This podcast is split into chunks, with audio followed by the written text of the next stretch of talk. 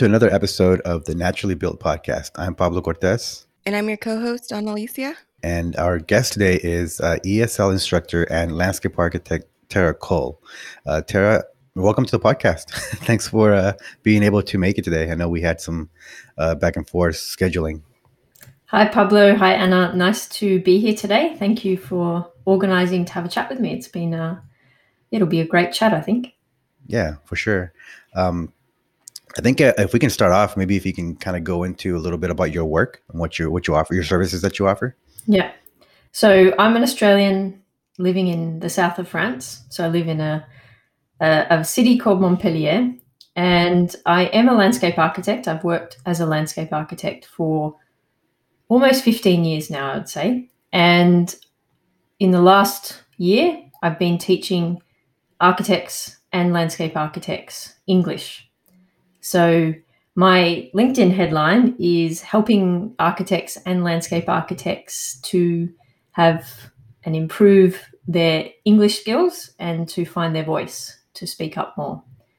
So that would that's sort of sums up exactly what I do with people. So I do one-to-one coaching with with clients, with one-to-one clients, and it's it's mostly to work on their communication skills so that they can do things like present projects to clients, feel more confident with um, with clients and also with consultants, and just in their general day to day work.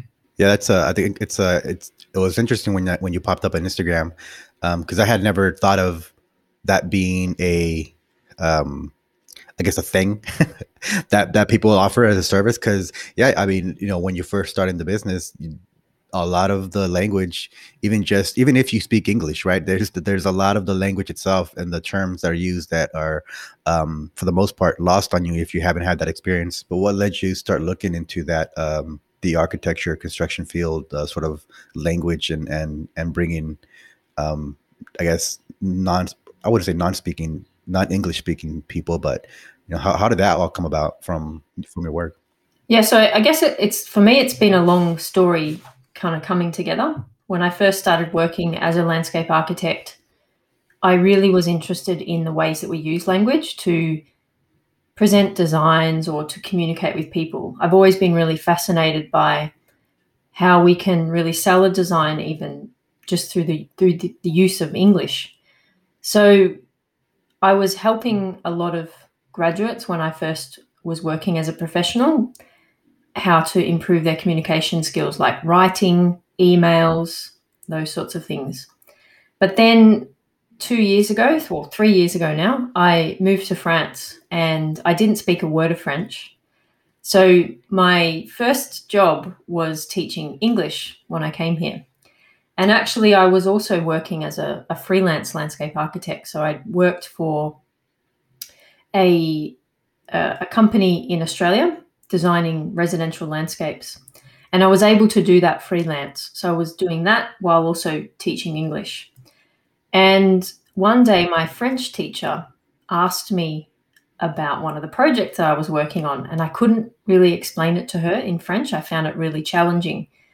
And I realized, well, there is something in this, in that if I can't explain this in French and it's really frustrating me, I know that there are people in English trying to use English for describing designs and things like that who also struggle. And so, having been a teacher as well, I realized that I could, there was something that I could do. I could bring these two things together and really create something that was quite effective for people who are trying to learn English as a second language. So I really saw the need for it, and I, I literally was the day after this le- this lesson.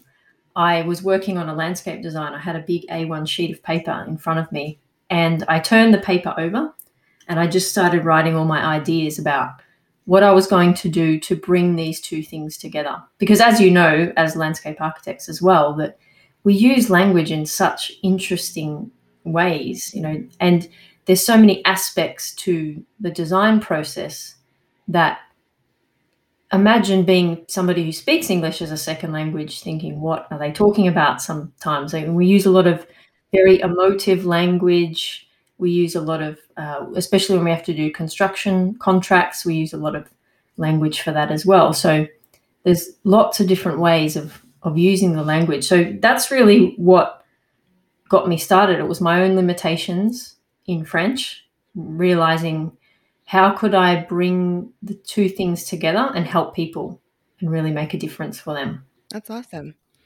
So a little off topic, but just because you're in France, like how how has been doing landscaping jobs there and providing those services there been just in general versus some of the other places you've worked?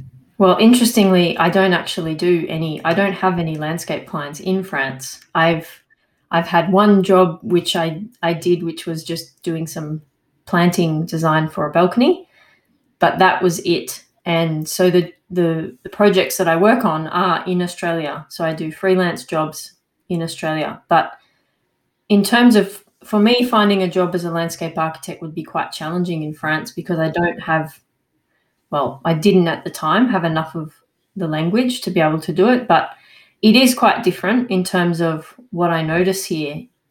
And in terms of like sometimes I see landscape construction projects without any fencing up or anything like that. So I think this is very interesting. So you there are lots of differences in terms of how the projects run and and how they're they're designed as well. What um, I'm wondering how what made what made you I don't know if you can speak to it, but what made you make the change the move to from Australia to France? Yeah, well, interesting. Good question. Um, so actually, I met my partner while I was traveling with my parents in 2017, I think it was, or 2000. Yeah, 2017. I was on my way back to Australia from England. I'd spent a year in England teaching in a primary school, and I was on my way back to Australia, and I met my partner then, and so we ended up doing a lot of backwards and forwards between France and Australia. We we often we joke now how interesting it would have been had it been just before COVID happened because we wouldn't have been able to do that. So yeah, so we decided, okay, I'm going to move to France and I can freelance, I can teach English. Let's just see what happens. So I had no idea what I was going to do, to be honest. I just knew that the the boss that I had at the time was really flexible and it allowed me to be able to do some freelance landscape designs. And so having that having a good relationship with the landscape contractor really worked in my favor. So what do you find as some of the biggest language challenges for your students that like that are they face in the industry? Like whether it's the construction side more or the design side of it more? Mm, it, it varies across lots of different um, areas. So I would say first and foremost, the cultural differences is the biggest one. So, for example, you know, in, in the US, we can be quite it's it's quite an explicit culture. So you use language in such a way that would be very different to culture in China, for example. And and so when you say something that is literally what you mean. Whereas in other cultures like i work with some thai students their communication style is much more indirect. So they don't necessarily know it what they say is not always exactly what they mean there's some nuances to the to the ways that we communicate so that can be the biggest challenge for a lot of the students that i work with it's really decoding what the language really means. And of course, in English, we use a lot of emotive language, and especially in design, we use a lot of emotive language to explain designs. So that would be the first one. And then I think the next one would be the confidence. It's knowing what to say and what it actually means, and if it's okay. So a lot of the people I work with might be in a meeting with a client, but they'll sit back and not really say much because they feel like they're not sure if they can say this or what the implications of it might be. So more what what would be appropriate to say versus the actual, you know, here, the actual language word. exactly. Yeah. So but also it can be the language word as well. They very often they'll feel frustrated too because they know the language or they know the word in their own language, but they don't necessarily know how to express that yeah. in English. Yeah, so I would say that yeah, the cultural differences and and not really knowing sort of what the language means in in a way and and also trying to sort of understand the technical aspects of the language as well is another another thing. Like the vocabulary can be really challenging to to know how to build. So i guess when you're working you don't have a lot of opportunity to just be sitting there nicely and reading and and figuring out more vocabulary that you can use. So that can be a challenge as well. It's not really knowing what they what things mean. Yeah. I'm wondering i'm wondering if um there's an opportunity or maybe you have done this where you, maybe it's you know you're not working with the individual but with like say the company. Is that has that been a part of your work? Like i guess kind of leading into the next question is the what level of professionals are you seeing uh, reaching out for your services? And like i'm wondering if if that's part of it right? Where a firm is you know looking for your service to to know how to best I, don't know what the term is but best communicate to their employees right that are not that don't have um that think where english is not their first language. Mm.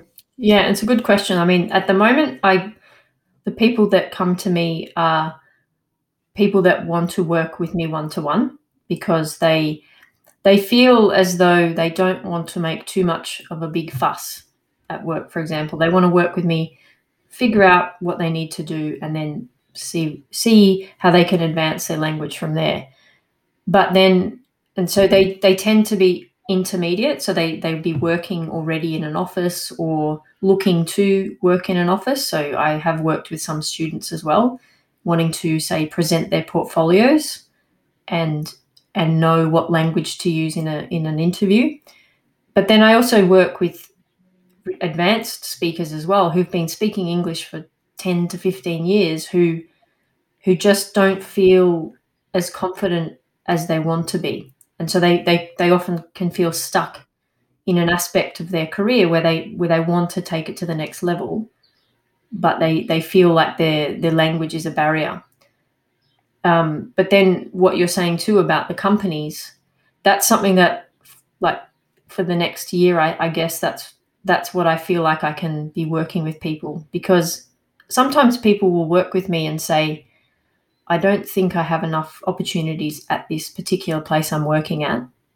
But then when I speak to them, I think, well, why don't we ask how they could mentor you or how they could help you through some of these challenges? So I see a real opportunity to work with businesses to retain their staff, for example, people who have really good graphic skills or really good representation skills, but don't necessarily have the confidence when it comes to their language. So that's what I've been talking to a number of different people with about this year, about trying to uh, contact businesses, I guess, and see how I can help members of their team. Some people have teams that are all people who speak English as a second language. Right. Yeah, especially those firms that are doing international work, right? If they're based out of uh, the UK or the US and doing work with um, other countries, and yeah, I think your services, you know, would definitely help. And if they don't have something already set up, right, where they where they're um, able to make that communication a lot more go a lot more smoothly. Yeah, and then I also work with people who work across cultures as well. So not only do they speak English as a second language, they're they're working with other people who speak English as a second language across completely different cultures. So, for example, one one person that I work with at the moment is Brazilian, working in the UK for a French company, and then consulting with Phil- the Philippines. So, there's so many different nuances to the to the communication that you use in that in that aspect, and so you can you can have situations where there can be miscommunications happening and can be a bit of a nightmare. So with that, you know, what are some of your plans moving forward then to kind of brings more of these companies on board and offer your services to them?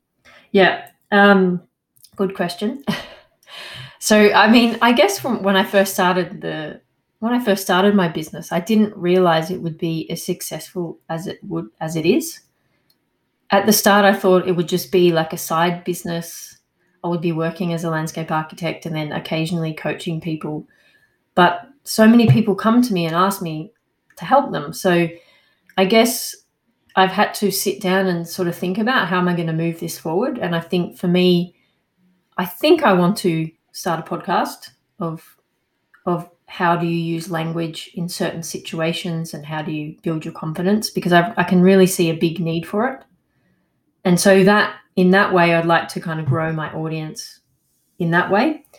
Um, I've also recently joined a it's called the architecture social. It's a, a, network of architects on a mighty networks platform.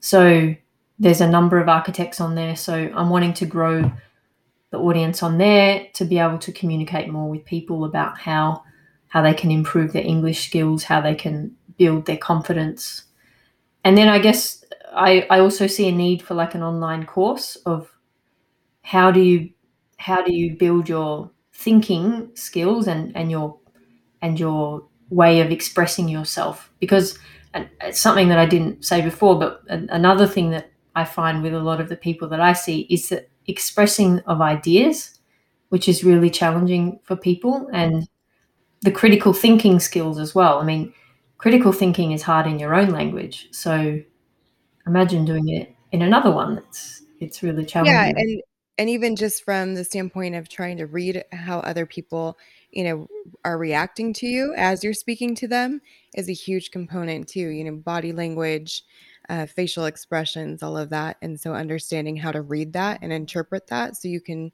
decide what you're going to say next to them. Exactly and and that and sometimes like when when a lot of my clients are sort of sitting there they're thinking what's the next thing i've got to say what's the next thing i've got to say and so they're focused so heavily on that that they don't know what to say because they're not listening or they're finding it hard to to focus on listening. So yeah, to take it back to what are, what are my plans? I think my plans are to sort of build something that allows people to do it in their own time. I can reach a bigger audience because I would love to be able to do one to one with everyone, but it just doesn't. I just can't do it. Um, I would like to grow the team probably, so I have a couple more people working with me who are working with landscape architects and architects and and doing a similar thing. And because there really is a need for it, and there's not a lot of people doing it. Yeah. Yeah, that's that's interesting. That um, yeah, like I said, it's it's it was surprising to me when that came across when your your um your page came across, but it made it made a lot of sense. Like I made a ton of sense, especially going through your your posts. Um, I think I think that the podcast is a great idea because obviously it's a vocal thing, right? It's a, it's a, you got to hear these words being spoken and and how to pronounce and the way they're being um um the, the way they're being said. Um, I think that podcast would definitely help with that, especially even like taking like I'm going through your content right now on Instagram, and you know you have these uh, posts about the different, like for example, this one you use instead of this, try this instead, right? Instead of led or manage, try coordinated, oversaw, executed. I mean, going through that stuff in a in a audio form or even maybe even video form would be great to have that sort of audio visual uh, presentation. Yeah, mm. a little more clarity. Yeah, it's definitely, and it's something that a lot of people ask me to do, and I just wish I could clone myself so I could do it all. It's it's always about trying to find the time, and of course, I'm also doing landscape design at the same time too, and and and i guess that's how it feeds what i do as well because i for example i have an email list where i send once a month uh, a vocabulary email and so in that vocabulary email i send phrasal verbs which are things like work out figure out those sorts of things that we use just native speakers would use them without even thinking or knowing what they are and non-native English speakers find them hard because they they don't literally mean what they mean. And, and we, sorry, yeah, we do that a lot here. Yes, exactly, and we use a lot of expressions and idioms and yeah, as I, as I was saying, I, I always feel like the design industry we use so many expressions that don't necessarily mean literally what we're saying. Right. I'm curious if there's a phrase or a, or a word that comes up a lot with your students that is kind of looked at as a i don't know kind of weird or is qu- quizzical or um i mean there's a lot english is english is very interesting in that it does have a lot of expressions and idioms i mean every language does I guess, but not really. I mean, it, it's I'm I'm always surprised actually, even very advanced students, how much they go, oh, I don't really, I didn't know that that existed, or I didn't know about that expression. Um, yeah, so with the with the vocabulary email, that's what I try and do is I try and send examples that I would use in my language. So one of the last ones that I used, I took an email that I had sent to an architect and I just pulled that out, pulled some of the vocabulary out that I was using in that email. I, all I changed in the email was the names of the people and the the address. And it was interesting to me just seeing how much language we use that needs to be explained. And I and I often test this on my clients or my students and say, you know, what what of this email doesn't make sense to you? And I'm and sometimes I'm surprised that they don't necessarily know it. It's they may just say, "Oh yeah, yeah, I know what it means," but but maybe they don't know what it means all the time. Yeah, it helps to see it broken down that way, right? And when you have to kind of, I guess, identify in that sentence or in that email what those uh, specific words are. Yeah. And also I guess it makes me like and and other people that I speak to, other professionals more aware of the language that they use. So I will often say to people, do you really know what that means or is there an alternative that you could use to that where you're actually helping the people that that um, you're working with or that you're employing to to feel more at ease. Yeah.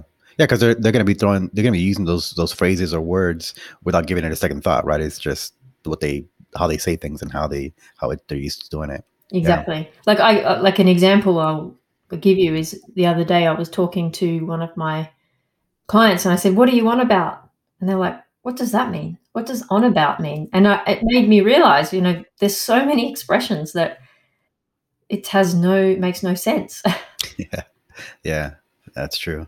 Mm. Um, I think uh, I, I did want to. I, I, think we maybe already answered this, but um, do you have any um, advice for any firms or even recent graduates, entry level people that have that have not been exposed to the language of the field and how to best, you know, get them themselves up to speed? Like, you know, obviously, you know, doing going through a program like yours would uh, greatly benefit. Um, but yeah, I don't know if you have anything that you any kind of quick advice for? Mm, yeah, obviously, yeah, working with somebody one on one is definitely a way that you can work through some of those challenges you have. So, as an individual, I would say um, there's a few things that you can do to build your vocabulary. So, so for example, you might make it consistent that you're going to read an article each day and just take a, a small passage from that article and see some of the vocabulary and see if you can see some of the consistent patterns or the, the words that you're you're finding. And I would say it takes doing something every day. You've got to do something every day to build that vocabulary, to notice those patterns and things like that. Um, also, listening, I think, is really, really important. So, listening to a podcast like yours, for example, you're exposing yourself to the type of language that you're likely to hear at work or when you need to use it in a meeting, for example, you're using some of those similar uh, expressions and vocabulary.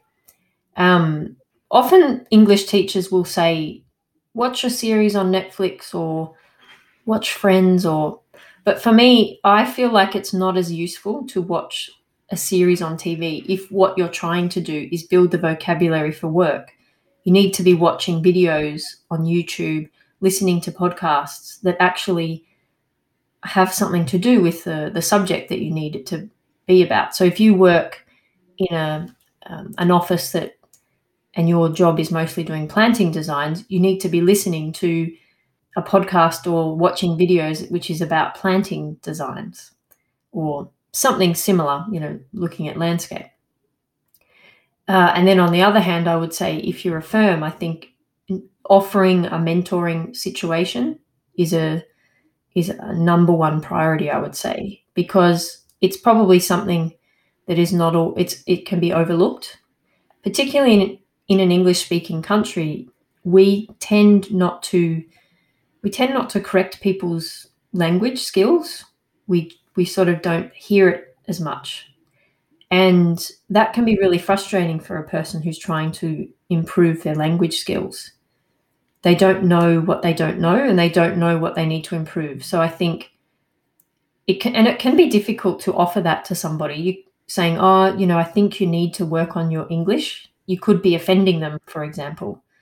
But just offering that as an option and saying, "Would you like the mentoring a mentoring process where just getting them to present a project or something just to get them to be speaking and talking about things. And that's exactly what I do with my clients. So they would may maybe explain to me a material that they've chosen, a plant that they're looking at, or just something so that they can be practicing the language and I can be explaining or giving them feedback. So yeah, I would say like a, as a firm, offering some form of mentoring process, giving them the opportunity to speak in a way that it's not in a big pressure situation. So, not, you know, it's hard to give them that feedback in the middle of a client presentation, but giving them that opportunity to practice that is is always a good thing, I think. Yeah, one of the opportunities too with the mentorship is I know uh, that's related to language is acronyms. I know we use a ton of acronyms um, in different industries or for different, you know, if you're talking in terms of, oh, you need to contact this department. So I think um, mentorship really offers that that other layer of opportunity to pass down that knowledge because sometimes you'll hear people talking about it in a meeting.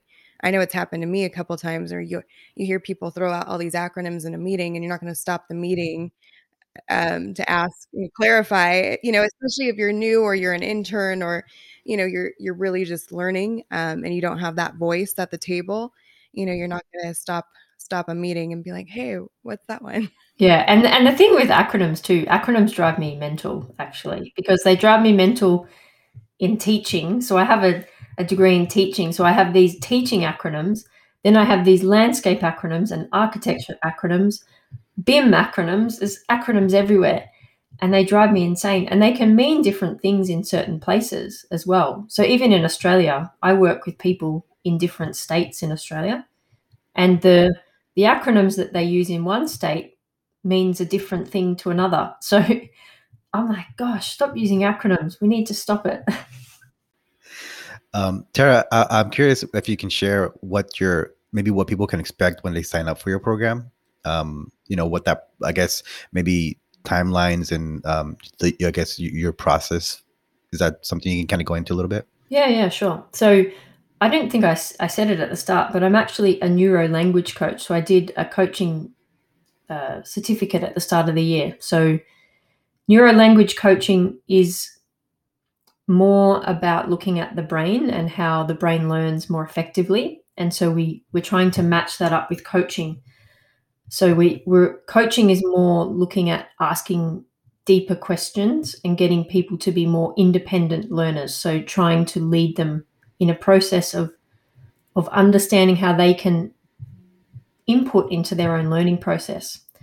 So when people work with me, the first session that I do with them is an evaluation, which is very much like a coaching style conversation where I try to find out where some of the challenges are with the language, but then also what are the uses that they need the language for. So we, we try to figure out what are the most pressing needs for them. So it might be to present projects, it might be to be in meetings, it might even just be to write emails or to to be able to speak with a consultant. So when I first meet with them, I do an evaluation and then through that evaluation, we de- I develop the program based on what their needs are. So it's not a program in, in such a way that it's set and everyone does the same thing. But I do do very similar things with people because the same things come up all the time. So if if out of that situation, out of the evaluation that comes that they need to work on their pronunciation because they're not clear and they're not speaking, um, then we would work on doing exercises that will help them with their pronunciation using words that are more specific to what they need to use it for. So I typically work with somebody for a minimum of two months because I I tend to find that over over two months that's when you start to see the progress because you're consistently meeting with somebody and and they're making and they're doing things during the week as well. So I'll meet with somebody once a week. We catch up on on Zoom on a on an audio call. We speak for an hour.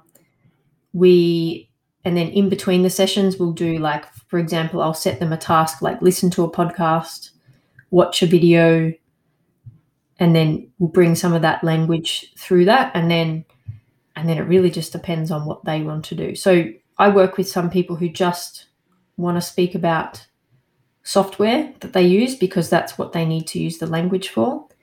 But then some people have to present projects to clients and they need to work on that. Uh, or they need to send emails to consultants. So yeah, it, it really varies, but it's it's mostly that that very first session. That's how we sort of figure out the the roadmap or how we're going to get them there. And I and I try to say, okay, there's going to be an endpoint at some point, so it helps to keep people motivated, I guess. Gotcha. So it's, you're kind of tailored to the specific individual what that the overall program is like. Right? Exactly. Yeah, but as as I say, because I I guess because I'm working with the same people, well, not the same people, but the same people from the same industry and needing the same types of language. I, I see a lot of this of similarities come up all the time. Is there is there one that seems everyone has that's universal? Um, like something that's popped up, either a technical term or um, actually the one that's come up recently is the is the word cantilevered. A lot of people have been asking me about this word this week and um, pronunciation a, a, lot of i work with a lot of uh, brazilians at the moment actually so I have typical pronunciation challenges for Brazilians. So I tend to see that coming up. Um, but it's yeah, it's the technical language really that that can be quite challenging, and that can vary from from person to person. And yeah, if I if I work with say people who come from China, they will have very typical pronunciation challenges, and then people from Brazil will have very typical pronunciation challenges as well. So, yeah, I'm starting to see a lot of patterns in terms of trying to make them aware of it. Yeah, like what what word sounds are the hardest for each culture or language. Yeah, exactly. And like for example, Brazilians would be the the ed pronunciation at the ends of words.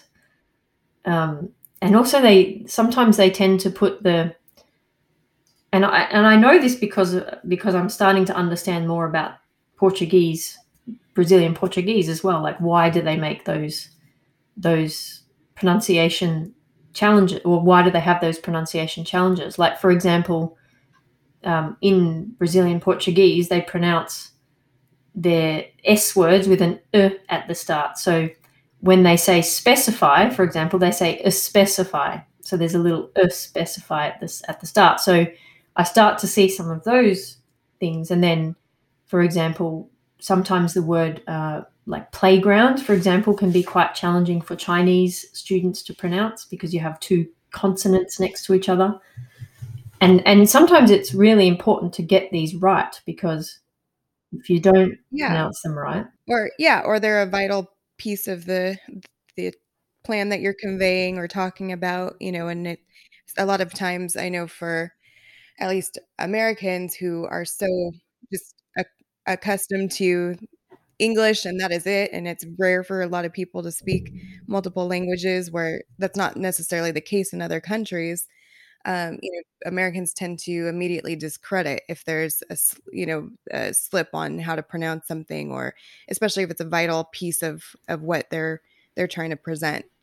Exactly, and I think we have, but we can have biases as well without necessarily knowing. And so, or not without knowing, but without sort of making it obvious.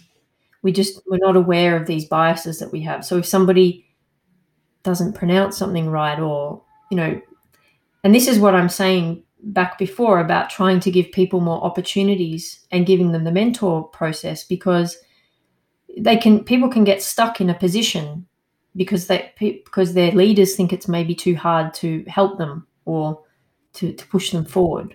But they, they have the skills there, they have the ability to to improve, but they just don't have the opportunity. Well, Tara, I think this is a good spot to kind of start wrapping things up. Um, is there? Can you share your, um, I guess, how people can best find you? Yeah, so they can contact me on LinkedIn. So I'm pretty active on LinkedIn. Uh, you can also find me on my website, which is www.arcienglish.com. So Arci being A R C I English.com. Um, and I'm on Instagram as well, but I tend to be more on LinkedIn. Gotcha. Okay, and we'll I'll post some of the the, the links in the uh, the show notes for everybody to uh, to reach out because I think you're I think it's a it's a it's a very um I think much needed service that you're providing to for a lot of people, and I don't know if it's uh if it's as as known as a source to a lot of people that they can reach out. Well, I guess not. I mean, I've only been doing it for a year, so I'm trying to in, increase my visibility, trying to show up on all these places, on these platforms, and yeah, trying to do as much as I can. Anna, unless you have something else, I think where we can. Yeah, no, I think I think it was great. Yeah. Thank you. yeah. That was really good. I enjoyed that conversation. Thanks, Tara. Thank you. Um, yeah. Um, thanks for taking the time, and uh, like I said, we'll include your contact information in the show notes, and people can reach out. yeah, cool. Sounds good. How long have how long have you two been doing the podcast for? Pablo's been doing it The this year a in year. April. Actually, yeah, a year this month. Yeah. Yeah, yeah. And Anna joined in September, October of 2020. Yeah, yeah. Mhm. I realized I need a little help. Yeah, it's hard to do on Yeah. your own, He, isn't it? he still does it all. I just, I just You show up. You. Yeah. I show up. it makes for a better episode for sure. It- it's, Yeah. it's easier to have a conversation with two people, I think. Yeah. Yeah. Yeah, because And Anna, do you do you work as a landscape architect? um, I work as a senior park planner actually. So I work public sector and I do residential landscape design. Um, but yeah, so I I do a little bit of both, but I do a lot more of the development side of things. So when you know you were talking about the contracts, I'm like, oh yeah, I can imagine. You know, or even It's just like.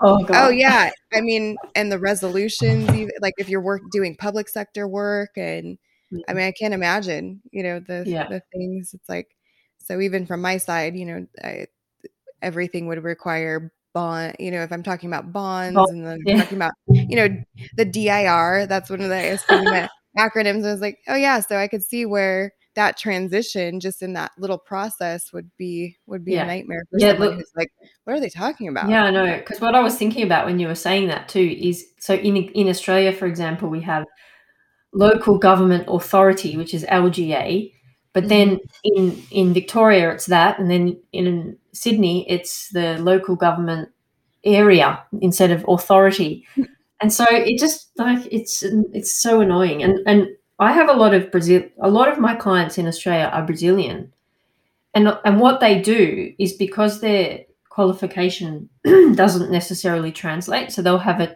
qualification as a landscape architect but then they can't work as a landscape architect straight away in Australia. So then they go and do like a project management thing or something to allow them to do it. And then they get stuck in jobs that they don't like doing.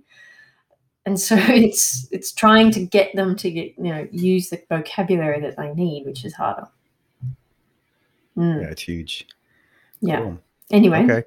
Thank Yeah, you. No, thanks, Sarah. Thank Hope you you. have a good day. You too. you guys Or have a good night.